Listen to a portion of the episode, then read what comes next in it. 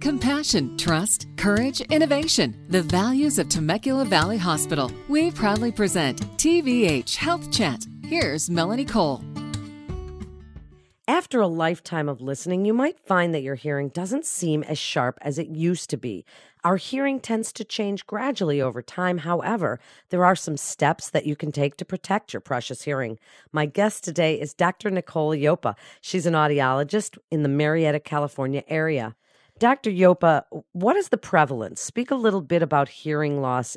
Is it a natural progression? Does everybody lose their hearing as they get older? That's a great question. Um, so, not it's not a written rule that at a certain age you should have a certain amount of hearing loss, um, but we we are more likely to develop hearing loss um, with age simply due to the wear and tear of our hearing structures over time. Um, there are other risk factors, however, um, if you have cardiovascular issues, or diabetes, um, if there's a family history of hearing loss, those could increase your risks for developing hearing loss um, at any point in life. So, as you mentioned, diabetes and some other things, what else are some common conditions or things, behavioral, lifestyle things that we do that can contribute to hearing loss? Um, so, Sometimes uh, patients are on certain medications that are known to be ototoxic. So, if there's a history of chemotherapy, for example, um, one of the side effects can be hearing loss. Um, noise exposure, so somebody who has a loud occupation or they just have loud hobbies such as recreational shooting, that certainly could um, increase your risk for a more permanent type of hearing loss. Um, and some folks just have um, recurrent ear infections. They have issues where they often get infections in the middle ear, and that could certainly affect one's hearing. Um, either temporarily or um, over time, it could become more permanent as well, depending on the situation. So, what are some signs of hearing loss, and how do we know if that's what's going on or if there's just wax in our ears? Uh, so the the only way to really find out whether the problem is from wax is getting a full evaluation. So you can come in, we can take a look, remove the wax, and do some testing. Um, but the common signs would be, you know, simply just feeling like your hearing is muffled or just reduced in general than it used to be. Um, feeling like people are mumbling. You you hear their voices, but you're having a hard time distinguishing exactly what they're saying. Um, another common symptom of hearing loss is ringing in the ears. Um, it's actually called tinnitus or tinnitus. Either way is, is fine to pronounce. Um, but that just means any kind of phantom sounds in the ears, whether it's ringing or buzzing or chirping sounds. Um, those are common signs uh, that something's going on with your hearing. So tell us what the evaluation is like with an audiologist. What do you do to determine how severe the hearing loss is and what we might need as far as treatments. So when the patient comes in, um, of course, you know, I take a thorough case history, um, you know, related to any risk factors, um, any prior noise exposure. Are there any other underlying health issues? Is there any family history of hearing loss? Um, take a look in the ears to see if any uh, wax needs to be removed. And then um, we do objective testing to see you know, how mobile the eardrums are, um, if they're freely able to move, then we know most likely that middle ear space is good, that there's no fluid or infection going on. Um, and then we actually do the subjective hearing test, um, where the patient listens to various tones across different pitches, and we search to see how loud that pitch needs to be before they can barely hear it. And that gives us an idea of how severe the hearing loss is.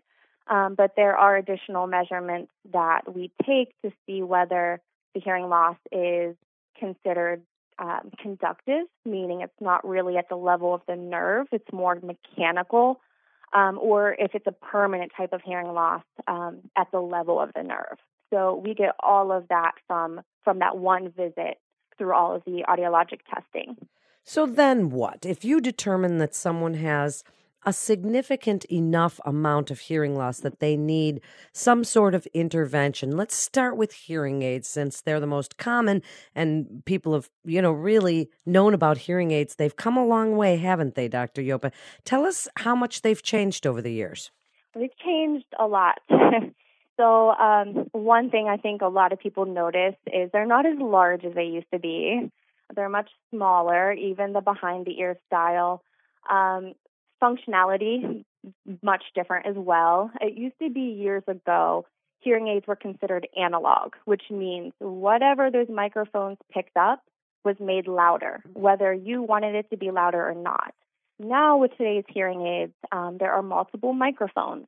So the hearing aids can pinpoint, you know, what is the main main speech source versus what is um, extraneous background noise. And it's able to separate the two so that you can hear better over that noise.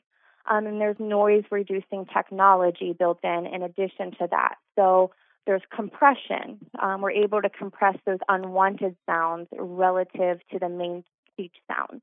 So no longer are they analog. Um, there's a lot more that they can do across multiple environments. And cosmetically, they are just much smaller. We're able to get a lot out of a computer chip in such a small size. So, all together, all around, it's just so many advancements over the years. And as far as hearing aids, I mean, the batteries are tiny, and so many people with hearing aids are older individuals. They have a little trouble with those batteries. I know because I've changed a few for people that I know. So, do all of them have those little tiny batteries? Are there some different ones that now have a longer life? How does that work? It's a great question. So, we are now entering this phase where a lot of the manufacturers are are offering rechargeable options. So Phonak is one company where they now have a full fully lithium ion hearing aid. So that means there's no battery door at all. Um, you just set the hearing aids in a dock and they charge while you sleep every night, and then you have a full charge for your whole daily use. Um, there's another option that other companies have where there is a battery door, but you can go back and forth between a rechargeable type of battery or disposable type of battery, uh, which is attractive to folks who don't want to rely on a power source, say if they want to travel and not take their charger with them. So there are options for rechargeability that will help with poor dexterity or poor vision. Um, so we've come a long way with that as well. Dr. Yopa, do you think that there is a stigma, as it were, about hearing loss. Nobody would ever yell at a blind person for not seeing them, but people seem to be more frustrated, more easily frustrated with someone who can't hear. And and you know, they get yelled at because people think you can't hear me and then they yell at them or they speak slower and louder. Do you think there's a stigma and if so, what do you want people to know about that? Uh, that's a really good question. Yes, unfortunately, I, I feel like it's still there. It's not like it used to be. Um, I think as the public are becoming more and more educated on hearing loss and how it affects people across the whole age range, people are becoming more understanding of it. It really comes down to the patient um, advocating for themselves. I always tell folks that a hearing loss is much more noticeable than hearing aids. So I feel like we take our hearing for granted. So those folks who are getting frustrated um, because they have to repeat themselves, they don't see hearing aids. Um, so they're just assuming you're not paying attention to me or there's something else going on and they're and they're quick to assume. Um, but if we are treating the underlying hearing loss and improving our communication abilities, but also informing the person with whom you're talking that you do have a hearing impairment and you need to look directly at me and keep your voice at a steady volume and also slowing down. I think that goes a long way, but it really comes down to self advocating, letting people know your limitations. And people are more understanding um, than we give them credit for. We just have to educate them. Good point. And now tell us about some of the other devices that might be available if hearing aids just are not working for somebody. What devices might be available to help them? Tell us about some of the newer implantable hearing devices. Yeah, so when it comes to implantable devices, and I mean surgically implantable devices, there are two main types. Um, so earlier I mentioned um, a conductive hearing loss, and that's when the nerve of hearing is intact and there's a hearing loss due to um, a mechanical malfunction of the ear, such as you know, something's wrong with the eardrum or there's something wrong with the middle ear. If that problem cannot be medically addressed by a physician, there is an implantable device called a bone anchored hearing aid. And it is implanted in the skull, right behind the ear, um, in the mastoid area. What that does is it picks up sound in your environment and it reroutes it. It takes the sound and sends it directly to the hearing nerve so that sound doesn't have to be pushed through that area where there's a mechanical issue. Um, so I do have several patients in that type of uh, hearing device. Um, in some patients with a conductive loss, they can't wear a traditional type of hearing aid because sometimes their issue is recurrent ear infections, and sometimes having something inside the ear um, will will make that become more of an issue. So we have to keep the ear free from anything. The other type of hearing um, implantable device is a cochlear implant, and that is altogether a completely different animal. So, a cochlear implant is reserved for folks who have a hearing loss so severe and a more permanent type of hearing loss that even the most powerful traditional hearing aids available are providing little to no benefit. So, that is an implant that actually um, electrically stimulates the nerve directly to bypass all the damaged parts um, earlier on in the nerve. So we also work with a lot of these cochlear implant recipients at the clinic where I am now. Um, a lot of success, but it really is for a certain degree of hearing loss. It's meant as a last resort means of treatment.